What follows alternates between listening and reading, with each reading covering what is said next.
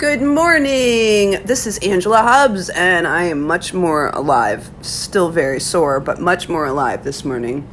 And I wanted to give you a race rundown of Augusta 70.3.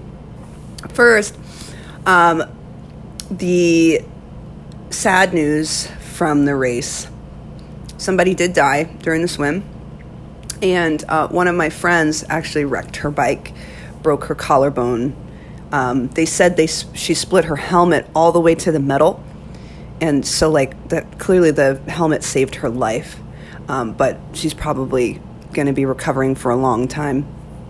She also broke a part in her back, um, T11. Whew. It's quite common. You hear every now and then that somebody dies during one of these races, and part of it is like uh, it could be some kind of heart issue with the individual. It could be the shock of the water being so cold, with mixed with some health issue. Um, as far as I know, it's not super common that somebody is like drowning due to not being able to swim. Um, we, there's so many people in the water, not just the racers. I mean, like the, the support uh, and life saving staff, and it sounds like they did amazing things um, like they uh, really worked hard to resuscitate that individual. But it's very sad, and my heart goes to both that individual and my friend who wrecked her bike. Um, while we were waiting at the swim start, they actually had us stop. Uh, stop the flow of everyone starting to race. And we suspected it was because something happened, and we were right not only that, what they told us is people were floating past the exit and they had to go like rescue people who had swam past the exit because it's a downriver swim. You can't really swim counter to the um, to the current. It's very very strong. Um, I'm not a very fast swimmer, and it's a little over a mile swim, and I did it in 30 minutes. I mean, that's that's fast. I mean, that's 10 at least 10 minutes faster than I would have done it without that kind of current. So it was fantastic. Okay, so we were having a good time singing karaoke, just really bonding with each other before the swim and then the swim started. My I I feel like I sort of got in the the groove of the my favorite part, which is the you know, you just get into the rhythm of the sounds of your breath and you just like look up every now and then make sure you're going in the right direction and you just keep you just keep going. There's nothing else to do but keep going. And i kept getting um, punched in the face by different seaweed and branches and stuff and it's some they wouldn't let go. They just like would hold on to my hand or my foot and and it made it feel like it was a creature. Anyway so but it was still kind of cool. It was a very fast swim. And when we got out of the water, like you had to take a right turn that was into the current a little bit. So that was kind of challenging trying to swim counter to the current, get out of the water, and there's all these people, and you're like, yeah, woo. I ran to my bike. And 56 miles on a bike is slightly torturous for me um, especially if I'm not wearing a lot of padding, you know, all the bits and pieces that touch the bike. So I actually sat down, I put on my Lululemon um, bike suit, I put on socks and my shoes, I got my glasses, and off we go. My favorite part of a race is not having to worry about where I'm going. You know, because when I tra- train by myself, I have to figure out how to get back. How far do I go? When do I turn around? Oh, I ran out of road. Am I able to turn around here? So this is like just just go. There's nothing else to do but go. Because we had been uh, stopped so long in the beginning, my nutrition. I'm gonna blame it on this. My nutrition then was slightly off. It, it's um, I have, I don't normally have a ton of GI issues, but my stomach is very, very sensitive. And so the idea was to do food as early as I could on the bike and then go to gels so that when I'm on the run, I'm fairly empty and they don't jiggle around in my tummy. but I just couldn't I couldn't get food down and have my stomach not talk to me. So I really didn't have a ton of nutrition.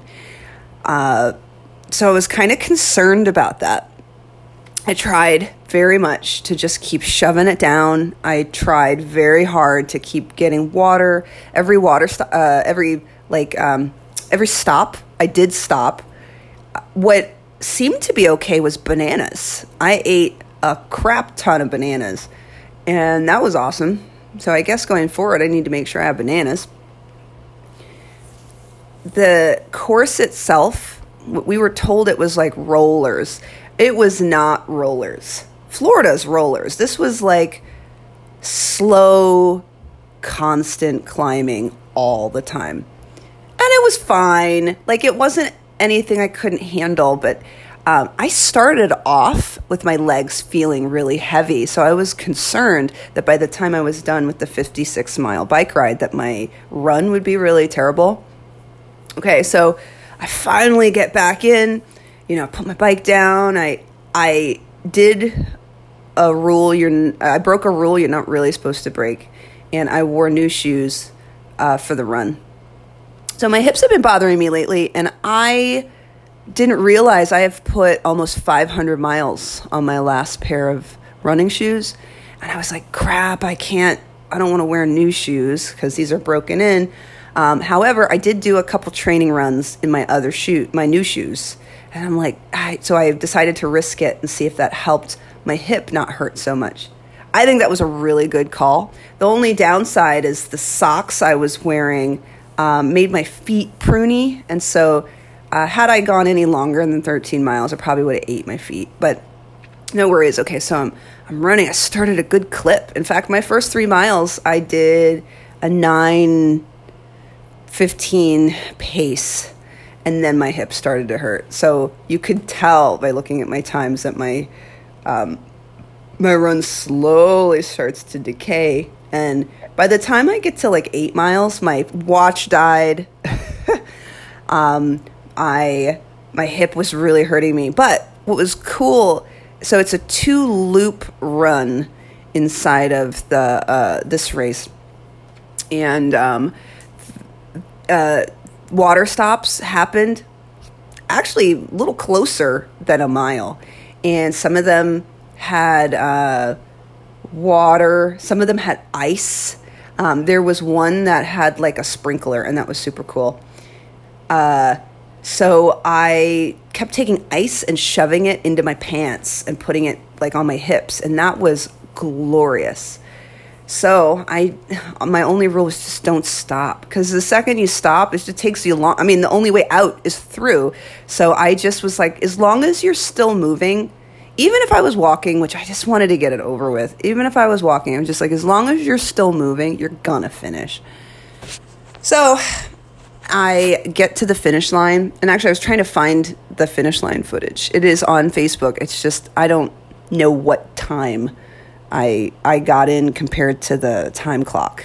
Somewhere around between seven and eight hours on the time clock. I get to the carpet and I start like getting emotional because I'm like, oh my god, I don't want to run anymore, and I did it. I did it. I pushed myself because that's my favorite part is getting past like the I want to stop. I want to quit. This hurts. This is awful. I don't want to do this. This is awesome. I feel great. You know, just going through the ups and downs of the mind and the um, emotional roller coaster that is all of these races. And when you cross the finish line, you did it. They say your name and acknowledge how awesome you are that you did it. And you're part of this community of people that you know probably hurt more or just as much as you do. And oh so i get i get past the finish line. I'm hyperventilating because i'm crying. Uh, they give me my finisher medal. Somebody takes off my timing chip which is nice because that means i didn't have to bend over and pass out. Um, and they gave us a hat. And i was hungry but then not hungry. So I was hungry, not hungry. Oh, anyway, so that was Augusta. It was uh, fun. Okay, fun. It the being with my team that was fun. I really enjoy doing this with other people. So I'm going to keep doing that. I love pushing myself. I I don't know if I want to do another Ironman, like the full distance, the 104.3. I don't know if I want that. You know, this was hard enough. You know, my my body feels um, hurty. And my, when I did the Ironman, the full distance, um, I couldn't walk. My hips hurt so bad. I was just like destroyed. And even though I'm destroyed now, I, I didn't have to devote a second job to training. Just like fun time I got to devote to training. So we'll see. I say that now. We'll see. We'll see what happens in the future. But thank you so much for listening to my race rundown. Um, I learned to. I, I got really lucky because it wasn't super hot. It was lovely. The weather couldn't have been better. But the um, if it was hot, I probably would have been screwed. Um, I didn't do a ton of electrolytes. I did a lot of water but the one time I took an electrolyte pill, again, it upset my stomach so bad that I thought I was going to like vomit. So I was just like hanging on on a wing and a prayer, really just to survive it. So here we are. Have a great day. And, you know, let's keep doing the thing. Whatever your thing is, do it with gusto. Have a great one.